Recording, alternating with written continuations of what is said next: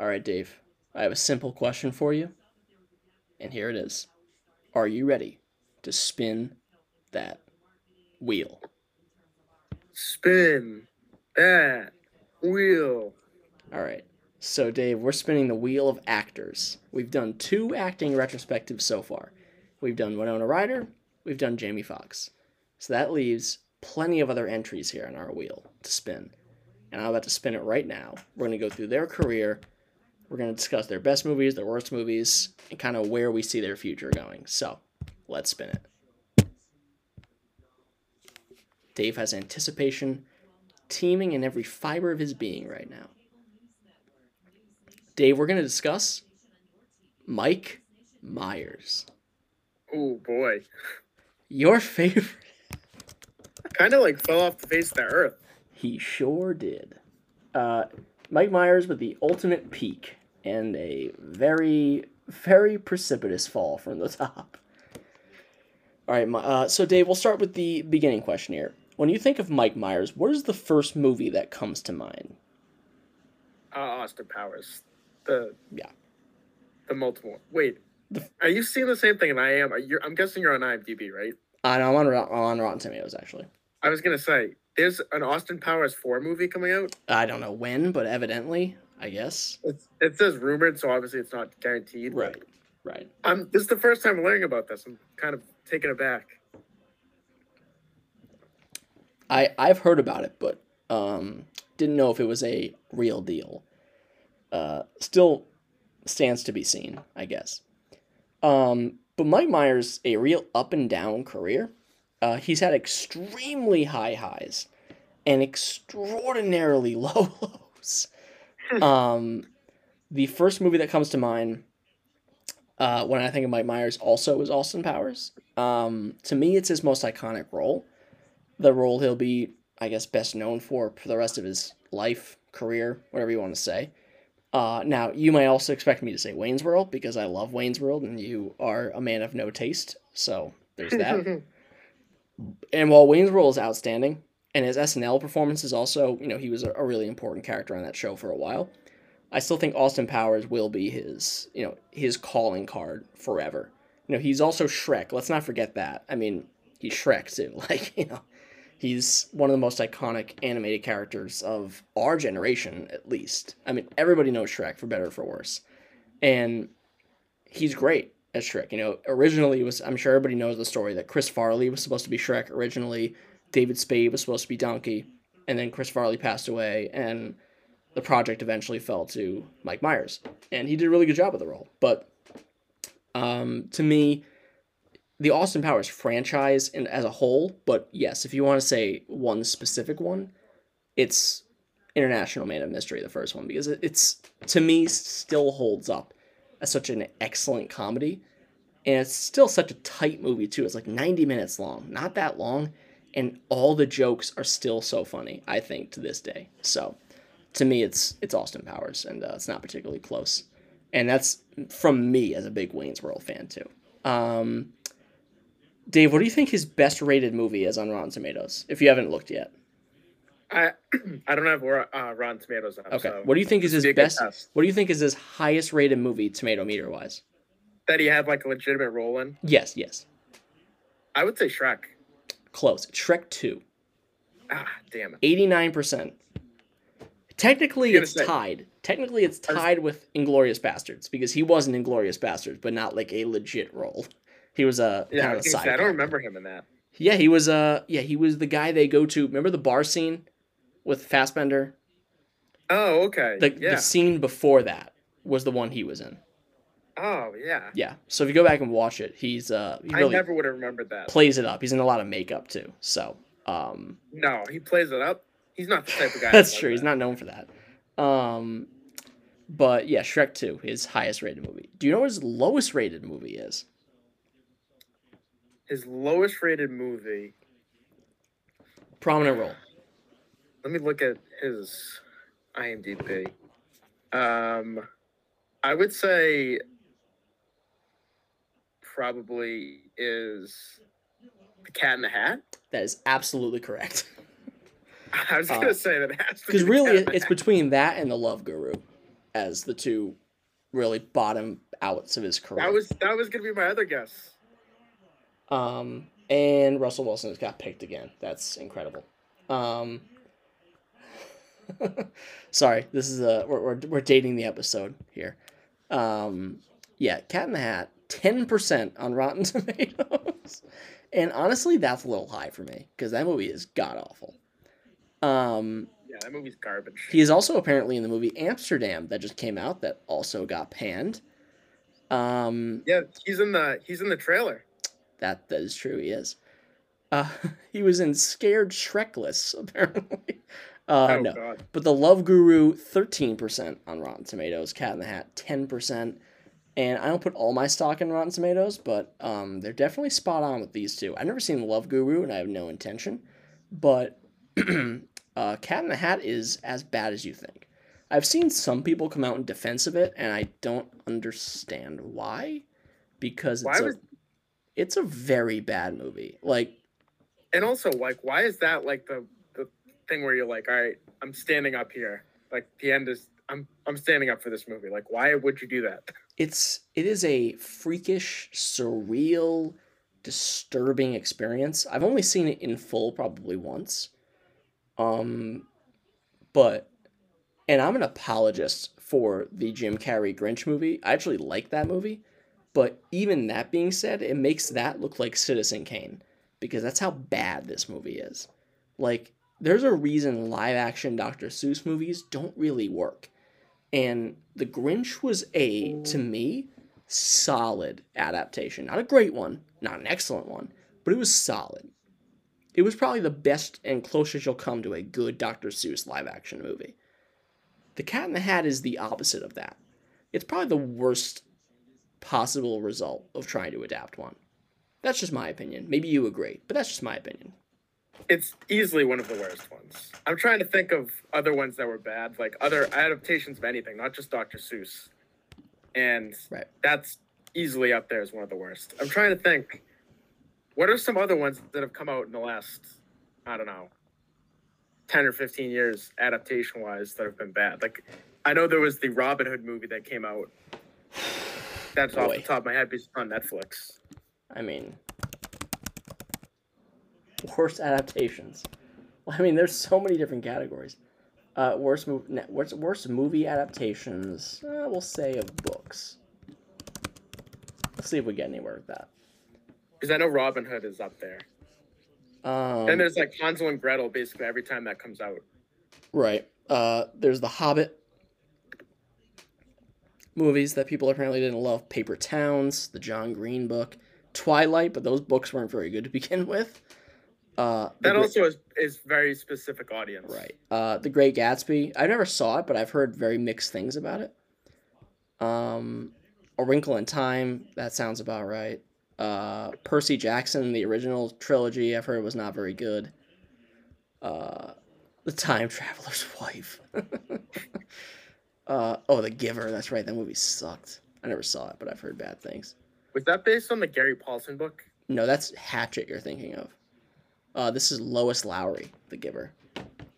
That's the I dude with like there was a giver. I thought I thought he wrote The Giver. No, Gary Paulsen wrote Hatchet, but I'm not sure what I else. he remember. Hatchet. I did read Hatchet when Hatchet's I a was younger. classic.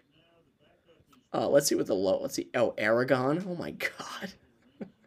the Scarlet Letter. All the King's Men. Oh, Divergent. That's another one. So like, there's been a lot Oh of bad, god, ad- that series bad adaptations. sucks. Uh, yeah, that's true. But so other other roles of Mike Myers that are notable to us that we haven't mentioned. We did an episode, half an episode really, about this movie, but it needs to be said. So I married an axe murderer. To me, one of the most underrated comedies of the '90s. I love that movie. You've seen that movie, of course, right?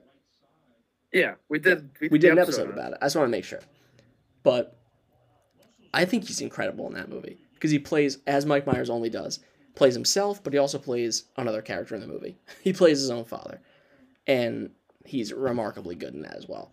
Um, but he's great. Nancy Travis is very good in that as well. Amanda Plummer, uh, really good roles, uh, played by all of them. So I love that movie, and I know you don't like Wayne's World, and that's fine. We can disagree on that, but it was a big hit, especially in terms of SNL movies. Probably the best SNL movie ever made, or at least a top two or th- two or three one.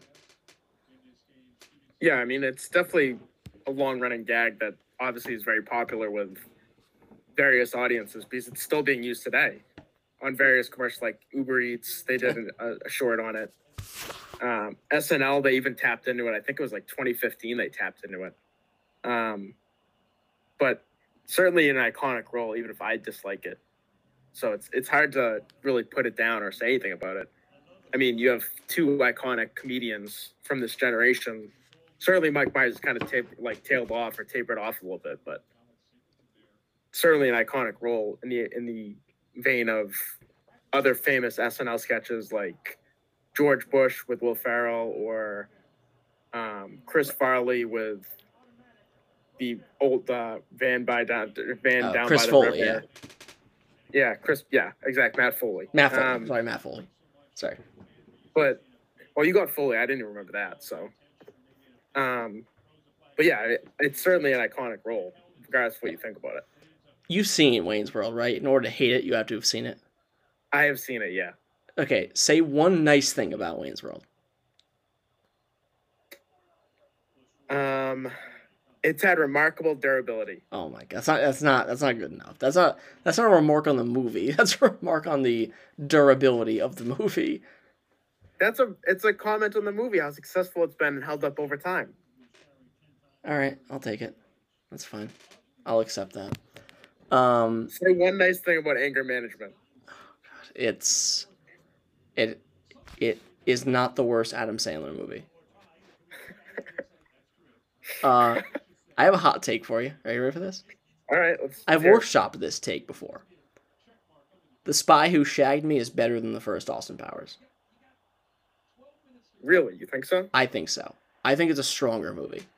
I think it has a more consistent line of humor and a consistent plot line, and I think a lot of the jokes to me land better in Spy Who Shagged Me as opposed to the first one. I love the first one. I absolutely love the first one. But the first one has some lulls in it that I don't love. I think the Spy Who Shagged Me is a little bit more consistent. The only thing that I like better in the first one than the second one, I think, is Elizabeth Hurley is way better in the first one. Heather Graham is kind of not awesome in the second one. She's kind of just there, while Elizabeth Hurley is like an actively really good actor in the first one. Like she actually has a really active role. Heather Graham to me is not as powerful an actor in the second one. Um, but that's just me. Goldmember, not a great movie, but I still watch it whenever it's on TV. Yeah, Goldmember's kind of got like I don't know. I, I think it to me it kind of just tags along with the with the franchise. I think it's okay. I don't think it's like horrible, but I definitely don't think it's anywhere close to the the value of the first two. And I think it was kind of smart to pull the plug on on the trilogy after that. But apparently they're going back to the back to the well, which Hey. I guess if you have a successful property, eventually you'll go back. So. People love reboots, Yeah, Dave. I mean, I think they're in a lucky spot where Mike Myers' career hasn't taken off the way he wanted, Right. and it allows them to like if if his career was looking something like Denzel Washington or you know Robert De Niro, who I mean does a lot of movies just strictly I think to kind of financially gain maybe I don't know I don't know what his his reason is for it, but someone that can kind of like pick and choose what they want to do with the name recognition, the cachet they have. Like he's just not there anymore. Right. He, wa- he might have been there in the past, but he's not there anymore now. How do you feel about Shrek as a series? I really enjoyed the first one, and I thought the second one was pretty good, and then I didn't watch any other ones. I agree. Um, the first, I think the first, the first two are really good animated movies. Um, really good voice acting, casting between him, Cameron Diaz, Eddie Murphy. The first one, John Lithgow, really solid choices. Um, the Fairy Godmother in the second one, incredible. Really good set pieces in both those movies too. And that's what I really appreciate appreciate about both of them the most is that they cast people very well in both those movies. The third and the fourth, whatever, I can I can give or take. I've heard the fourth one's better than the third one. Forever After is better than Shrek the Third. I don't care for either of them. Don't really care to go back and watch them. I don't think I've even seen the fourth one, but the first two, I think really good animated features. Re- I think borderline great movies. And I, I think too an underrated part of those is you mentioned earlier that it was going to be Chris Farley and David Spade, who at the time was one of the most iconic comedy duos alive and still rolling.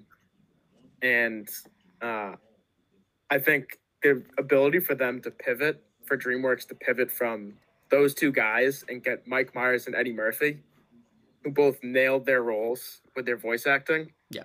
Like it, it saved the franchise. Like if they don't get the right guys for that, I mean, animated movies usually do well anyway because it's up to kids, and kids aren't critics. They're not, you know, they're not movie critics. Parents go because it's animated. All right, we can go take our kids, get out of the heat in the summer, or give them something to do for two hours while we just relax. You know, obviously they're not looking for an A plus blockbuster, but Right. uh, the like it gave them the ability to, to make another one, and another one, and another one. Right. Um. Any guess how much Shrek Two made? Just domestically. Domestically, Actually, no. Hold on. Let me, let me Um, look up Shrek Two box office. Let me get the whole whole deal. All right. Uh, how much do you I think it made say- worldwide? Worldwide. worldwide, I will say it made 162 million. Shrek Two made nine hundred and twenty-eight point seven million dollars. Oh, I was close, just like 800 million off. No big deal. What's It's 800 million among friends? I mean, what what is that among friends? Um, it's only two Patrick Mahomes contracts. uh, among friends, of course. Um, pretty crazy, pretty crazy stuff. Um, Dave, you have his IMDb page open. Is that correct? I do, yes. What does he have coming up? We mentioned Amsterdam, but what else does he have coming up? So coming up, he has Pentaverate. I don't know what that is or where that is. It's a mini series. Oh, that is that the he one on Netflix, the Pen Pentaverate or whatever. Oh, Pentaverate. Yeah, The one where he plays like five different characters. Yeah, yeah, yeah. I know. Yeah, he mean. plays a ton of different characters. Okay, which is pretty much his calling card. Yeah. Yeah, and he has Amsterdam, as you mentioned. Right. And then the only other thing that's on here is Austin Powers 4, which has apparently been announced. And he's rumored to play Austin Powers. he's hold on. He's rumored to play Austin. it literally says announced in red next to. Austin Powers 4. And next to his name, Austin Powers, it says rumor. What are you gonna tell me next? He's gonna play Doctor Evil too? Like, what? Of course he's going to play Austin Powers. Not going to bring him back.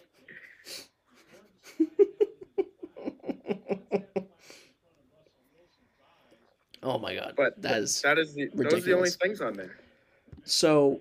That's all right. That makes sense. So, if you could make one movie with Mike Myers, what genre would it be?